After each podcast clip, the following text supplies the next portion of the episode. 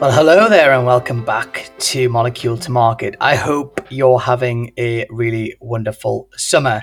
Apologies if our episodes have been a bit spottier over the summer, but getting a hold of guests has been pretty challenging whilst the sunshine has been shining across Europe, the US, and Asia. But fear not, we have a fantastic episode today uh, where you'll go inside the outsourcing space with the brilliant Marcelo Bigal, who is CEO of Ventus Therapeutics.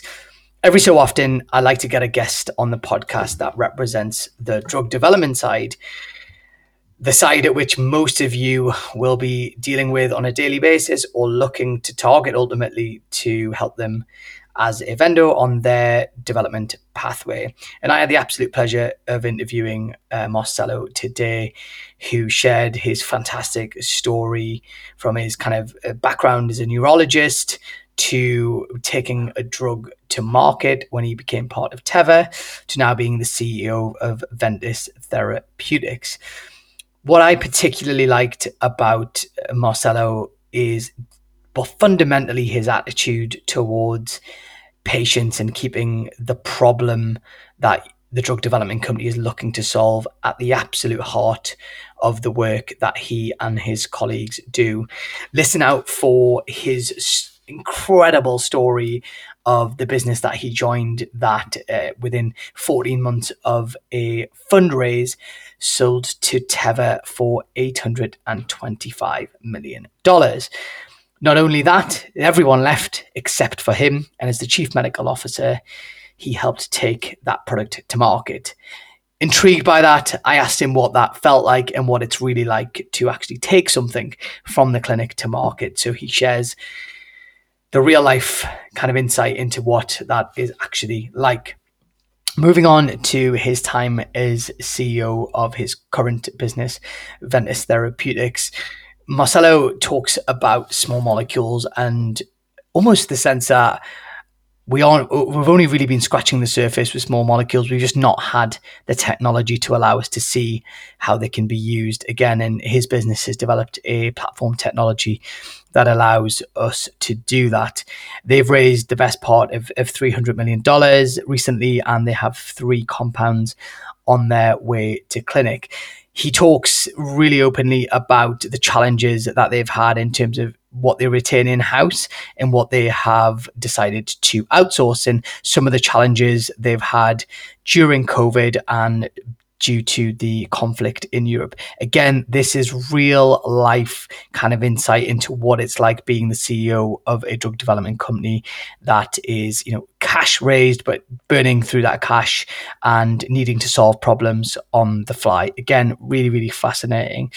And the back end of the interview is we talk about the current capital market and where the future lies for his business. Genuinely a brilliant episode and one which I learned lots from, and I hope you do too.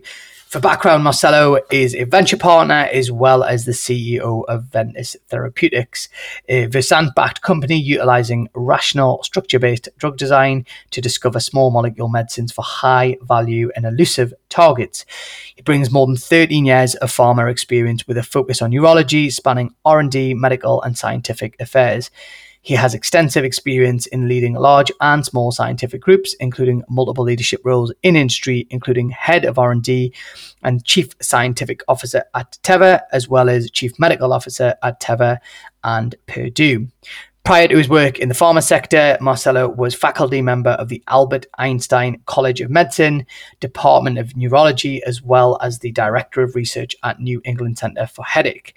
He's authored no fewer than 330 papers in peer reviewed journals, edited six books in neurology, and is the recipient of multiple awards and recognitions in the field. If that is not enough, he holds a medical doctorate degree from the College of Medicine at the University of Sao Paulo, Brazil, where he obtained a master's in science and a PhD in neurosciences. He completed his postdoctoral research at the New England Center for Headache. I know I read that and felt a bit dumb too. This is one heck of a guest. All right, final couple of things. Just a quick thank you to my team, Gemma, Roxana, and Tony, who help me bring this podcast to your ears. If there are any guests that you would like us to interview, please get in touch via our website and please nominate a guest. We've had some fantastic nominations recently, and we've been able to outreach to those people and invite them on the show. As always, if you get a moment, please give us a nice rating on the App Store of choice. Five stars would be my recommendation. And last but not least, please share today's episode with a colleague and feel free to connect to Marcelo on LinkedIn. Beyond that, please enjoy today's episode. Hi, Marcelo. Welcome to the show. Hi, Roman. Thanks for having me in the show. Pleasure to be here. The pleasure is all mine, Marcelo. I've been uh, I've been very excited to interview you after our initial conversation and and to bring your story to our listener. Marcelo, you've got a really interesting background that has led you to where you are today give our listener a bit of the backstory of of how you've got to to where you are and I know it's quite an interesting story, so I may interject at a few points and ask you some more questions. But I'd love for you to just indulge and give us the kind of backstory about you. Very good. Thank you very much. Uh, I am a neurologist with PhD in neurosciences. I was born in Brazil and I came to the United States in 2001 as a headache physician specialized in headache and pain and to do my postdoctoral year. And I, after the postdoctoral year, I joined the Albert Einstein College of Medicine as a faculty. And I was especially interested in understanding why some diseases seem to have a mismatch between the insult and the consequences of the insult. For example, some people have minor traumas in their head and they develop post-traumatic headaches. They, that is substantially disproportional to the magnitude of the trauma. Some people have uh, developed episodic migraines, migraines once in a while, and for no apparent reason, uh, of two years after the onset of their diseases, they have a, a headache that never disappears. Some people use minor doses of opioid and get hooked in the opioids right, which is disproportional to the quantity of opioids that they used. So I became very interested in understanding what uh, I call the mechanisms of disease progression.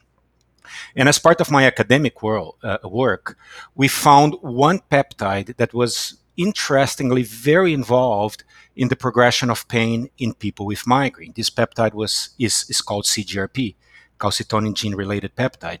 And it, it's not a peptide that actually causes migraine. If I inject this peptide in somebody that doesn't have migraine, nothing happens. But if I inject the peptide in somebody that has the biology of migraine, they will have very severe headaches and very frequent headaches. As a coincidence, Merck decided to develop small molecule medications against CGRP. So I joined at Merck to lead this development. So I transitioned from academia and patient care to pharmaceutical development. I worked at Merck for five years, and interestingly enough, every single molecule that we developed at Merck worked, but caused toxicity to the liver. So Merck lost patience, lost faith, and decided not to pursue CGRP antagonists uh, uh, anymore. But the opportunity came to me to leave Merck and join a pharmaceutical company, a startup called Labrys Biologics, that was going to pursue the same target with uh, an antibody. And the thing is, antibodies are not degraded in the liver. so I thought that actually this would be a very good opportunity to see true. And now to, to bring this home and summarize how this ends is the company was acquired by Teva. Uh, and I decided to stay at Teva, first as chief medical officer and then as head of research and development. And eventually, we, the, the, the, the, molecule got approved, uh, and it's in the market now, as several others. And what I learned in the process, Roman, is that to be to to be a great drug developer, to be a good drug developer, I don't know if I am good or not, but to be a good drug developer, several attributes are required and, and they combine. Obviously, technical knowledge in how to develop drug, technical expertise in how to conduct clinical trials, but also the understanding of what is the problem that you're trying to solve, who are the people that you're trying to help, and how you are going to make the medication not only available, but affordable so they can use.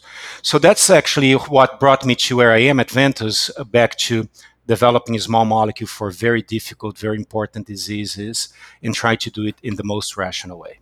Brilliant. And I'm going to come on to Ventus Therapeutics and your job today. I want to just rewind back to the time at which you sold the business to Teva and and I think you took the unusual step that many do, which actually you, you stayed with the the acquirer for, for for a certain amount of time.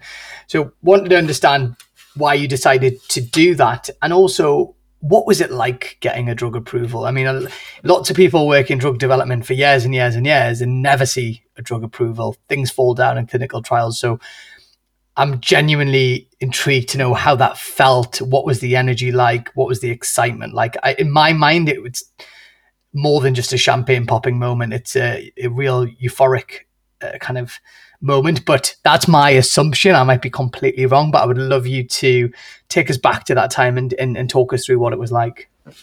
Very good. So, the company that was acquired by Teva, I joined the company pretty much at the same time uh, uh as the CEO. So the CEO and the CMO, I was the CMO. We joined at the same time, and it was a remarkable story of success because we raised $27 million and 14 months later we sold the company for 825 and uh, in, in only 14 months. And the, and the reason I, I strongly believe now and competitors to us were lilly novartis and amgen. So this was relatively crowded with titans uh, as competitors. And the reason i believe we were so successful is because our clinical trial was very different and it was very different in the regard that actually I really tried to solve the problem that the patients and the physicians had. For example, in any clinical trial of migraine, of severe migraine, the most severe patients are excluded because the most severe patients are unlikely to respond. They already failed medications. We included them. Uh, in most migraine trials, patients that fail more than X medications in the past are excluded. We included them. Patients that use opioids are excluded. We included them. And what was the rationale? I had a biological rationale. Obviously, I didn't take a gamble. I, stu- I had good reasons to believe that actually I would succeed. But most important is these are the patients that would benefit from the drug that we were creating, not the, s- the simple patient. The simple patient has options already. Right? Many approved medications. So the fundamental thing is we are developing an, a, a medication that's high end we need to work in high end patients. And by high end, I mean desperate. So when the company was acquired by Teva, we were a small company. We were only 12. The other 11 left, right? Meaning, job is done. Teva is going to do the, Teva has expertise to do. And indeed, Teva had. But what Teva did not have, Teva had many clinical developers, pharmacologists, regulatory people, but they didn't have a headache specialist. And I decided to stay at Teva as the expert in the as the voice of the patient that I wanted in the trial. And um, I love what I do. Obviously, then when you bring passion to, to the work, then you start developing other things for Huntington's disease, which we got approved for many approved medications for asthma. But I, uh, my, my, drive was, meaning this is a privilege. I get paid to do what I love, and and if I do it well, my medication is going to be approved, and the patients will benefit. So now, getting to your moment, the most touching moment is not when you are approved. To me, the most touching moment is when, for this particular medication, is when you open the clinical trial for enrollment, like your phase three, and as I said, our phase three now accepted patients that were always rejected, and you start getting letters from the patients. And the letters are incredibly touching. Like, for example, I remember one letter that said, a woman, it's past midnight. I find the drive to finally leave my bed and go to take a shower. And I have been crying for 20 minutes thinking, is this it? I would love to join the trial right? A, gentleman for the UK, a young man, like 25, wrote a very depressing letter and said, uh, basically, at the end, it said something like, I'm sorry if this sounds uh, gloomy, but living with a prison on the top of your neck does make you desperate. So these were the moments where basically I, I really start getting kind of um, in this incredible emotional zone and then once you finish phase three, when once we finished phase three, I knew we were going to get approved. So the approval date was just more of a mark for me. And the second touching moment was when you start getting sh- the, the, the, the, stories shared of people that in, in improve it a lot, of people that actually, actually one of my best friends, he was the a very important headache specialist. His son suffered a trauma uh, uh, uh, playing lacrosse, uh, uh, and and his son developed chronic migraine. He had migraines, and his migraines becoming uh, impossible to treat, and he had tried everything. And um, he started using this medication compassionately prior to approval, and then he continued, and he's now a doctor. He's a physician right so and, and, actually following the steps of his father he's training to be a neurologist so those were the moments to me obviously not all patients responded and some patients failed but these were the moments that were very very uh, passionate to me very very touching to me thanks for sharing that and that that that's really brings it to life i think for a lot of our listeners of how you're wired and also your attitude towards you know what success looks like in this context. And what's really interesting is you've said a couple of times, you know, focusing on solving the problem and actually keeping the patient at the center of that problem. Do you do you think your medical background and your I suppose patient centric approach was what made that all different that you were bringing that approach to the, the first business, but also to the Teva team when everyone else left. Like in my mind, that seems to be the I don't call it the special formula because I I, know, I understand lots of there's lots of moving parts of bringing a drug to market, but that approach and that attitude that you had sounds like it was central to why you were able to have such success. Is that a fair observation? Um, it is it is fair, but let me just say something uh, uh, first. Meaning, talking about the Teva times, the Teva team was incredibly talented. So this was meaning the program succeeded not because I was particularly special, but I did add an emotional glue to the to to to the drive that the team had already. But the beautiful thing at Teva is that actually uh, people were willing to listen. Because I, I'm going to tell you something. As I have a medical background, but many hundreds of people have doing drug development. And the fundamental thing is you are never going to meet a drug developer that doesn't tell you that they are not patient centric. Everybody will tell you. But but the fundamental question is when it comes to the point to make the hard decisions, which is are you willing to take a higher risk to bring patients that would otherwise be excluded? Are you willing to try a new endpoint that's way more patient friendly? Are you willing to try to do the unknown because you don't want to go to the beaten path because the beaten path doesn't reflect the necessities of this time. That's when you see that you are patient friendly or not. So I think that actually my my my secret sauce, and again, uh, which is a small secret sauce, the thing that actually I think I add to the, the perspective is context, so that the true experts understand what they are they're trying to solve but I think it's not so much that I, I carried the, the, the, medical background and therefore I can provide patients perspective, is that actually I have the discipline to stay the course when the decisions happen. Medical background meaning is my medical background is not better than anybody else. It's just that actually the, the discipline to at some point make the decisions that matter and then convince the investors who are good people and they want to do what is right for the patient and but they want to be reassured that you're not gambling and then convincing your troops who are extraordinary developers but they don't want to to, to be driven to a dead end. I think that's that's that's the the secret sauce no, that's great, and you you clearly demonstrate a huge amount of humility given your success in, in qualifications. But that's a great segue into Ventus Therapeutics and and what you're doing today. So, from your time when you left Teva, did you go straight into this, you know, founding this business and helping getting it off the ground. What was what was that journey like? And you know, and please tell our listener a little bit about the business as well. Yeah, no. Interestingly enough, when I left Teva, I had a, uh, a one-year pit stop at Purdue Pharma.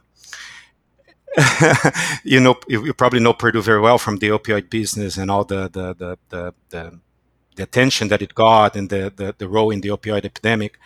And I, I was invited by Purdue to basically try to put together a non-opioid business.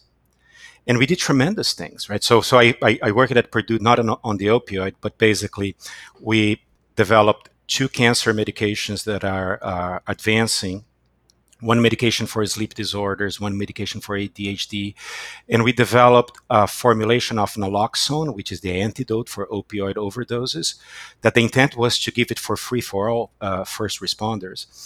So I. I, I, joined Purdue because actually, uh, in a company in distress like Purdue, I felt a tremendous ability to do what was right. Uh, but obviously, the, the, the, situation was incredibly uh, stressful and it took me no time to understand that actually it didn't matter how much ideology this would be the company wouldn't survive so so uh, i left purdue to join ventus and i did this in the first of may of 2019 and the idea at ventus was uh, is, I, is an idea that i profoundly still have profoundly attachment to this and the idea was uh, small molecules, right, meaning chemicals that go after proteins, are now unloved. I'm talking about 2019, right? So they are unloved. And the reason they are unloved is because the feeling is that they cannot be used to address the next level of disorders that uh, we need to treat. Many, many forms of cancer, many forms of genetic diseases, neurodegeneration. And the reason is not because uh, any problem with small molecules. Actually, small molecules are very predictable and very accepted by patients. Patients don't have any problem taking a tablet or taking a medication or taking a vitamin or taking a hypertension medication, but try to convince them to take an RNA vaccine as we in COVID. Oh, it was too fast. Oh, I'm afraid it's going to change my DNA. All wrong, right? All very wrong. But that's the perception. So the fundamental thing is Small molecules are beloved. Small molecules are predictable. Small molecules are easy to manufacture. And as we can see based on generic medications, they can help to address the affordability problem that we have. They are much cheaper to manufacture than large molecules, antibodies, RNAs, and CRISPRs. But the problem is there was a sense that any protein that matter at that point, right, for Alzheimer's, for everything like that, didn't show a pocket for a small molecule to dock. A small molecule must, proteins must have a pocket where the small molecule dock so you can use this small molecule to, to, to, to do it. So if you think about protein being like a bowling ball, a small molecule is a ping pong ball. So unless the ping pong ball finds its way to the key, to the large molecule, it does not unassemble the large molecule an antibody on uh, on, on uh, differently is not the size of a ping pong ball or of a bowling ball. It's the sound is the size of a car, right? So for for a large molecule, does, as long as it binds, it's going to kill the thing. A small molecule must find its, but but the large molecules like antibodies don't penetrate the brain. Super expensive to manufacture. They cost seventy thousand, eighty thousand, a hundred thousand dollars a year, right? So the fundamental thing is in my opinion, we were doing an undesirable trade. And CRISPR therapies, RNA therapies, PROTACs, they are untested. So the undesirable trade was we're walking away from a modality that we know and love to modalities that are untested because the modality that we love seems to be exhausted. But in reality, most proteins do have pockets, and it's just that we don't see and we don't see for a variety of reasons. But uh, and I'm only going to mention two.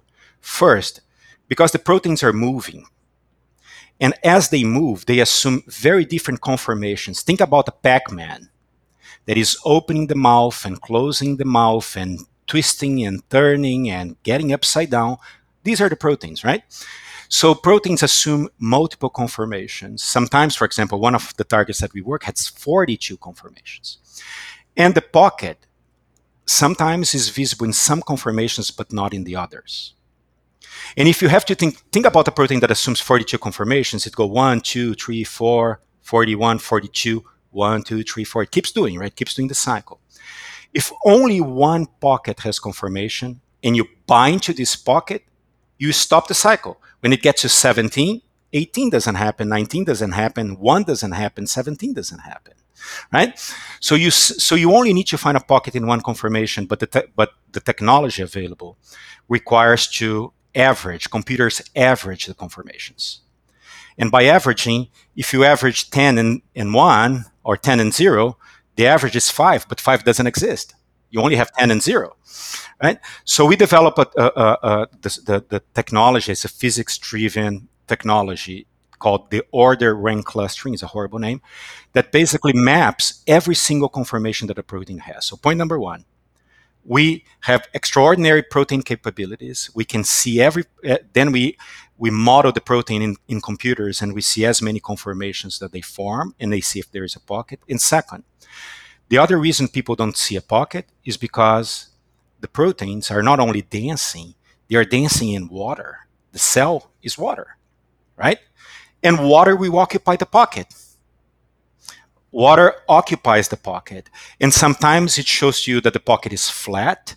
But when water is occupying this pocket, water is very dynamic, is donating bonds, receiving bonds, behaving as grease. And if you figure out the energy of the water in the pocket, you can come to the labs and say, I want to develop small molecules that have exactly this energy and exactly this format and you just got yourself something that, because water goes there, your molecule will go there. You have the same the same attributes. So at Ventus, now bringing this to, to a conclusion, sorry for the long response. The, the idea here is, was, I hate the idea that we're trading modalities. And if the protein doesn't have a pocket, so it be. We go for large molecules. If this is a genetic disease that has an unwanted repetition in the DNA, so it be. We go to CRISPR. But the, the thing, so it's not a, a, fight against other modalities, it's a fight against the undesirable trade. So we developed this, so we, we, we put together the company. I brought a phenomenal chief scientific officer who has 20 years of experience and um, and start working the, the mechanics of this. We put together, we hired all the, the pieces like the physics driven uh, guru and the computational chemist and, and, and so far. And um, we developed a platform called Resolve. And resolve is solve, solve from solvation, resolve. So basically, what this platform does is for targets that are biologically validated and that we have the structure and we have all the protein biologists in house, we will define all the conformations and the solvation analysis so we can identify how the water in the pocket is. We call this the hydrocophore.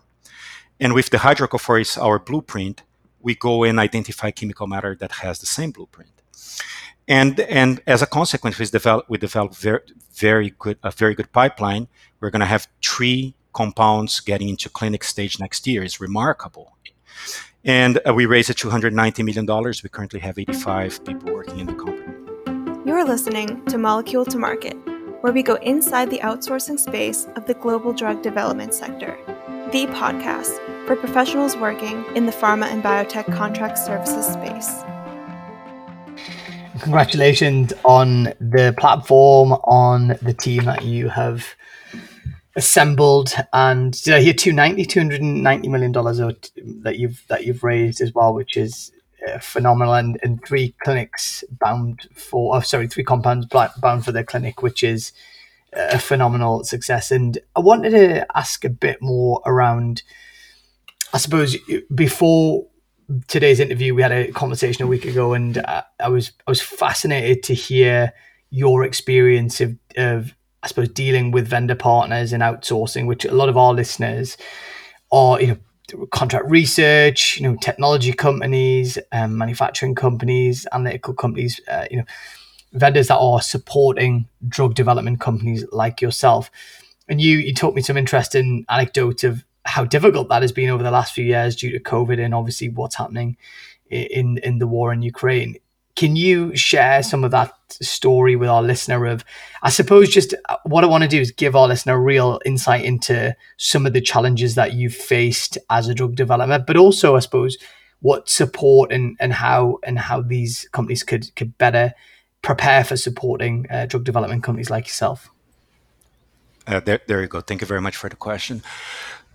The I, I believe that actually the ideal way of um, of developing drugs in the model of the company that we are creating, right? Which is a company that we are not, we, we never developed to be like uh, an acquisition in a year, an acquisition in 14 months. This is a company that I strongly believe is going to endure and is going to become important. So the, the, the mechanism here is um, the secret sauce is in house right? I mean, that's that that's the new knowledge that you generated. That is the crucial activities that you do, and then you partner with very good CROs to that to use their secret sauce, their ability to synthesize chemical matter, their ability to generate knockout of biological systems or models, the ability to give you tissue to test your medication, like human tissue, right? So then you partner with uh, so the the the differential secret sauce should be in house, in my opinion. And then the, the volume and the magnitude and the quality should take advantage of the secret sauce of vendors that are very good. So Ventus in this regard has one advantage of many other companies, which was from the very early days, we had animal capabilities in-house, pharmacology, DMPK, chemistry, bioassays. Um, and when, when if things got really, really bad, obviously we would do things internally, like chemical synthesis. It, it's going to take longer than doing in a vendor, and it's going to take cost us more than doing in a vendor, but we could do it. But this said, the last three years have been among the most uh, difficult and challenging in drug development for a variety of reasons. Uh, and twice, we seriously faced a threat to our business. The first one was um, once we, for our pipeline development, as I told you, our platform generates a blueprint of what a pocket should be. And, and, and this is uh, pockets that others cannot see. But once you have this blueprint, you go to you do something called virtual in our model we do a virtual screening so it's a we go to computer based modeling you, that vendors have and they have virtual libraries of chemical matter. And we used these virtual libraries to find what we call virtual hits. So look for this blueprint that I told you and model and see if we found chemical matter that should bind the pocket. But it, this is all in computers, right? So now let's say the computer told you, wow, there is 80. We found 80 hits. 80 hits to, to do it. You need to then go to a vendor that will synthesize these hits for you because they have now physical libraries. You don't. If I have to synthesize at Ventus, I have to synthesize from ground zero. These guys have monomeric libraries of chemical matter, so they synthesize for you. And once they send to you, you start doing your improvement, and then you work with other vendors to do optimization. Change this part, change that part. Let's do this. Let's do that. Volume-driven basis. So starting, uh, uh, the first challenge that we got was when COVID hit China. And our vendor for the second part, which, uh, which basically help us to optimize chemical matter that's real, true, and that we already have, is in China, is in Wuxi, where the epidemic started, like close to Wuhan, right? So in the very early days of the, the, the, the, the, uh, the epidemic, our vendor closed. And this is not a vendor to Ventus, this is a vendor that serves pretty much I mean, half of the pharmaceutical companies out there. So everybody started doing the same thing. Oh my, where, where do I go now? So at Ventus, we did something that actually I felt very prudent. Since because of my training, I have a lot of training in epidemiology. I could clearly see that this was going to spread. So I basically, our guidance was get two vendors in very different geographies. So we moved to India and to Canada. India, Canada. And this was prudent because if you remember, the epidemic came from China to India. So now the India vendor closed, but the China vendor reopened. So now I had Canada, China.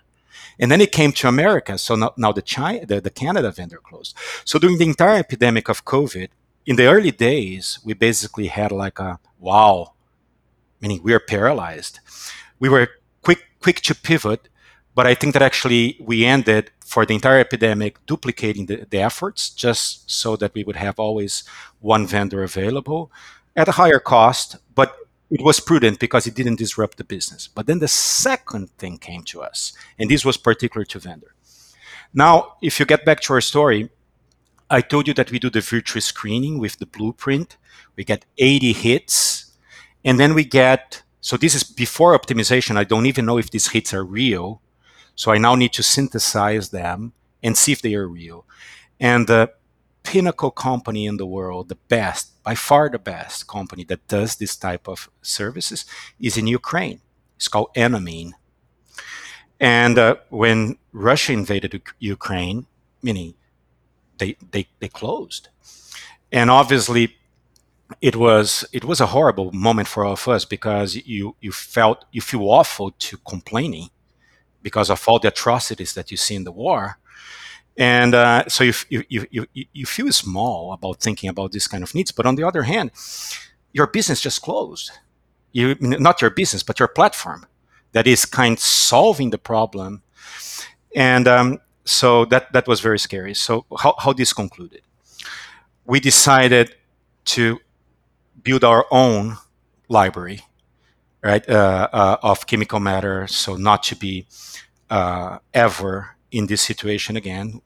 But that that would have like a, a one year delay, right? But we started doing nonetheless. But Enamine, the company in Ukraine, reopened fairly quickly and reached it to their customers saying, please don't abandon us because it became now a matter of resistance to, to stay um, open. And we decided to stay with them. So we decided to duplicate again. We stay with them and we open our new library. And for the foreseeable future, we, we do both. Right? And eventually, if the uh, when the, the, the, things improve in Ukraine, then we are going to feel less, uh, uh, we are not going to feel bad then moving to our own business.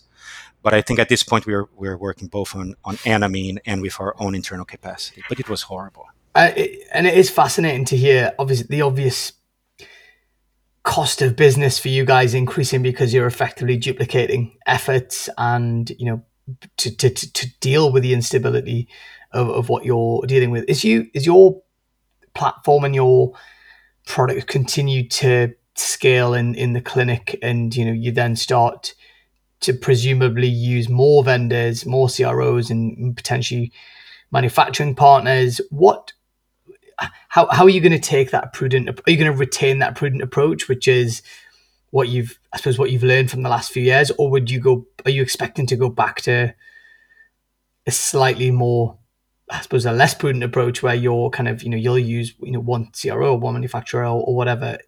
I suspect you might not have decided that, that that's not a decision you've taken today. Just, I suppose, interesting to know how the last three years has impacted the way you're going to operate moving forward the last the last three years have impacted me profoundly. Um, I'm going to specifically answer your question, but starting from a, a bigger perspective. Uh, first, meaning as as as a human being, to me it was horrendous to see the human toll, the denial of the science, the the the inability that we had as beings, as human beings, to just unite and doing like freaking simple things. Nobody was asking us to give an arm. Nobody was asking us to get into an airplane and fight a war that we believe is unfair. We're just being asked to use masks and take vaccines, and um, and um, and uh, instead we decided to go after people of the caliber of Fauci, of people of the caliber of the greatest scientists in the world, and they, and then trash them to re- resigning. So I think that actually the the the the, the, the why do I mention you that? Because I uh, mean, as as I said in the beginning of this interview, the philosophy that I bring to drug development is a, is a reflection of how I see the world. We, we everybody comes and say, I'm, I'm my company is going to do a better world. Well, start now. Treat your employees well. Treat your vendors with dignity. Do the, the do the right things right? So, so I think that actually I, uh, that that was a profoundly uh, a profound moment to me however, uh, so then there, there are two other things. The, the solution will be s- solved to me by the volume, right? So uh, the, the, our platform is scaling. Yes, we have um, we are we we hired 35 new people in a few months, and we are improving the way we see the pharmacophore, which is the blueprint. We are improving the, the software. Uh, uh, development we are incorporating machine learning pieces in a very selective way, not in the jargonic way that people uh, say. But what this translates is this is going to give us volume. So this year, in addition to the pipeline, we're prosecuting 15 targets, one five. Next year is 50. So with this level of not entirely for me, uh, some of these will be some of these targets will show that they don't have pockets. Some of these targets show that they have pockets, but they are not addressable by small molecules. The idea of my company is to make things rational. Some of them will generate chemical matter. Part of this is going to stay at Ventus. Part of this we're going to partner with pharma, and and and we're going to do good things. But because of the volume, we're going to have to use more vendors. Period and uh, and um, and which means we are going to create duplication or triplication, not in the regard that actually is duplication for single assets, but just duplication of vendors because we have so many assets. But even if this was not the, the, the case, even if I was not scaling activities as I am, I would still duplicate. And the reason being, the world has changed right? The world has changed. We have global warming. We have the weather changing. We have new viruses coming, smallpox, monkey monkeypox, and things like that. Nobody's no nothing prevents COVID to remutate and become more aggressive again, right? So so it, it's a world. It's a dynamic world, and to me, the cost of duplicating is a small cost relative to the benefit of not disrupting your business. So obviously, I'm not going to duplicate to the same extent that I did through COVID, but I'm going to keep the. So let's say vendor one is doing 80%, vendor two is doing 30%, but for my most important assets, they're both doing. Mm-hmm. Right. So if the worst comes, I, uh, uh, meaning we, we are we're cushioned. That is really fascinating. I have to say, um, for for for our listener, to get that insight from someone like yourself that's developing and scaling uh, in what your attitude is towards that and that. You know ultimately as you said the cost is relatively small compared to the issues it causes you for disrupting and in and how that impacts your business and and your team. And i wondered we've got another kind of five minutes or so left and this has been such a fascinating conversation and, and, and something that i hope our listener gets a huge amount of value from given what's happening in the, I suppose, the capital markets at the minute, you, you obviously mentioned that you guys have raised it, you know, the best part of three hundred million dollars. How does how does the the capital markets piece and you know the I suppose the less favorable investment environment impact someone like you and some and your business? Is that something that keeps you up at night? Is that something you don't necessarily worry about? Just to kind of i suppose what i'm trying to do is getting get in the mind of a drug developer and what what keeps you up and what worries you because that would be something that's fascinating to to all of our listeners. Yeah. The capital market is brutal. And um and the interesting thing but but but again uh, Raman, I think that actually we use very little our powers of observation. The, the, the capital market by late, ne- late last year was insane. The biotech, I'm specifically talking about the biotech market.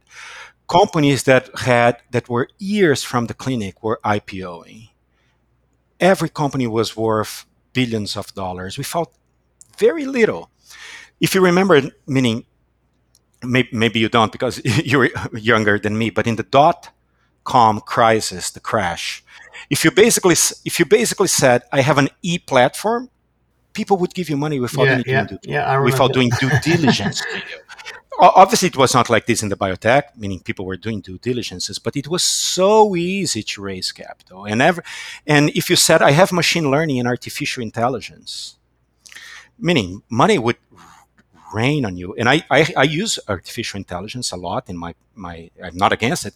And I use machine learning, but I remember on record giving an interview at the time and saying, people are, are, are investing lots of money on companies just because they say that they have artificial intelligence. But what they have is very artificial and very little intelligent. And, um, and the fundamental thing is that the signs were on the wall. The writing was on the wall. So what we did is, against all odds, we resisted the temptation to IPO, and this temptation was real to us.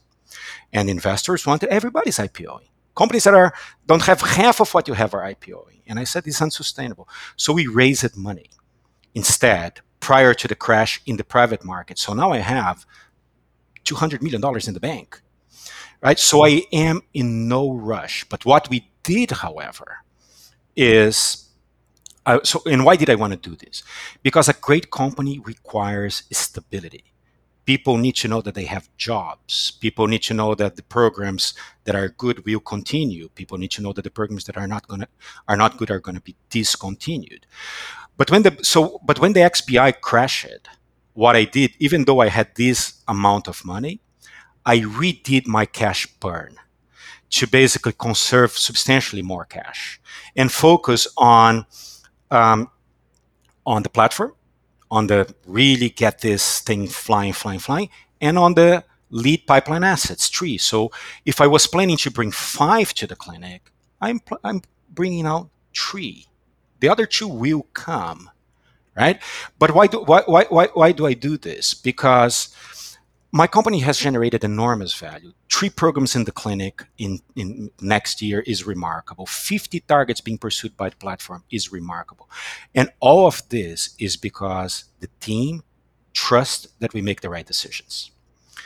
And and they don't wake up and check the market. They don't see how stocks are going and if they should sell options or they shouldn't sell options. So now finalizing your questions for the interest of time, the market out there is brutal I don't see this getting better. I mean, you saw yesterday down 5%. Uh, I don't see it getting better. It's going to fluctuate. And then there is people are talking about interest. People are talking about cutting oil to Europe from Russia. People are talking a bunch of things. And I have the good fortune of not having to think about this. I will focus on developing the medications and the value of the company. And when the market improves, we finance again. That's uh, yeah, it's it's really good to get your perspective on that from the inside and that kind of very prudent approach again to you know conserving cash and, and thinking about the long term stability of the business. I think is is super smart. Final question, you know, where where does you mentioned obviously that you're you resisted the temptation to IPO. Where does where does a business like yours go? You know, do you and you know, I appreciate you can't tell us everything, but is there a goal that you have in mind, which is you know you want to take one of your products to market or you know you mentioned partnerships where you can license and, and that type of thing. Do you do you have a specific goal in mind of, of where this business can go? Or it sounds like the, the world is your oyster at the minute given the potential uh, impact you can make on patient healthcare. So i suppose I, am interested to know where you are into the patient impact versus i suppose the the obvious financial impact you could make in a shorter space of time which again i'm not meaning to put you on the spot it's just uh, just given your story given how you have clearly a patient centric approach and you clearly care about your team and your business you've got good morals it's clear for everyone to see but also you're in a very lucrative area and and I'm sure lots of people come knocking every day with a business like yours. Yeah. So, what is you don't have to give us an answer as opposed to just how, how do you deal with that dilemma? Because I think that must be tricky for a, for someone like a CEO like yourself. This is a very good question, um, uh, Raman. It's fair, fair question, fair game. Um, this it, it doesn't. I will continue to, to build a good. so so let's. There's the patient centricity component of your question. There is the question of making comments. So basically, they all come together. I think that actually the, the, the, the, the elements for this company to be really remarkable are there. I would love to I would love to build a Vertex or a Regeneron. Regeneron started with their ability to make good antibodies. I have the ability to find small molecules in common. So the, from remember, Disney World is started with a mice, right? It, you always start with from humble beginning, as long as you have the good science. I think I have. That said, I need to finance my company as the next CEO. So obviously, when we start our, our uh, next year, we have three phase ones starting. I'm funded to do that. As we start approaching for phase two, I have to IPO. But meanwhile, we're going to have partnerships because the thing here is, how does patient centricity feel in the world of partnerships?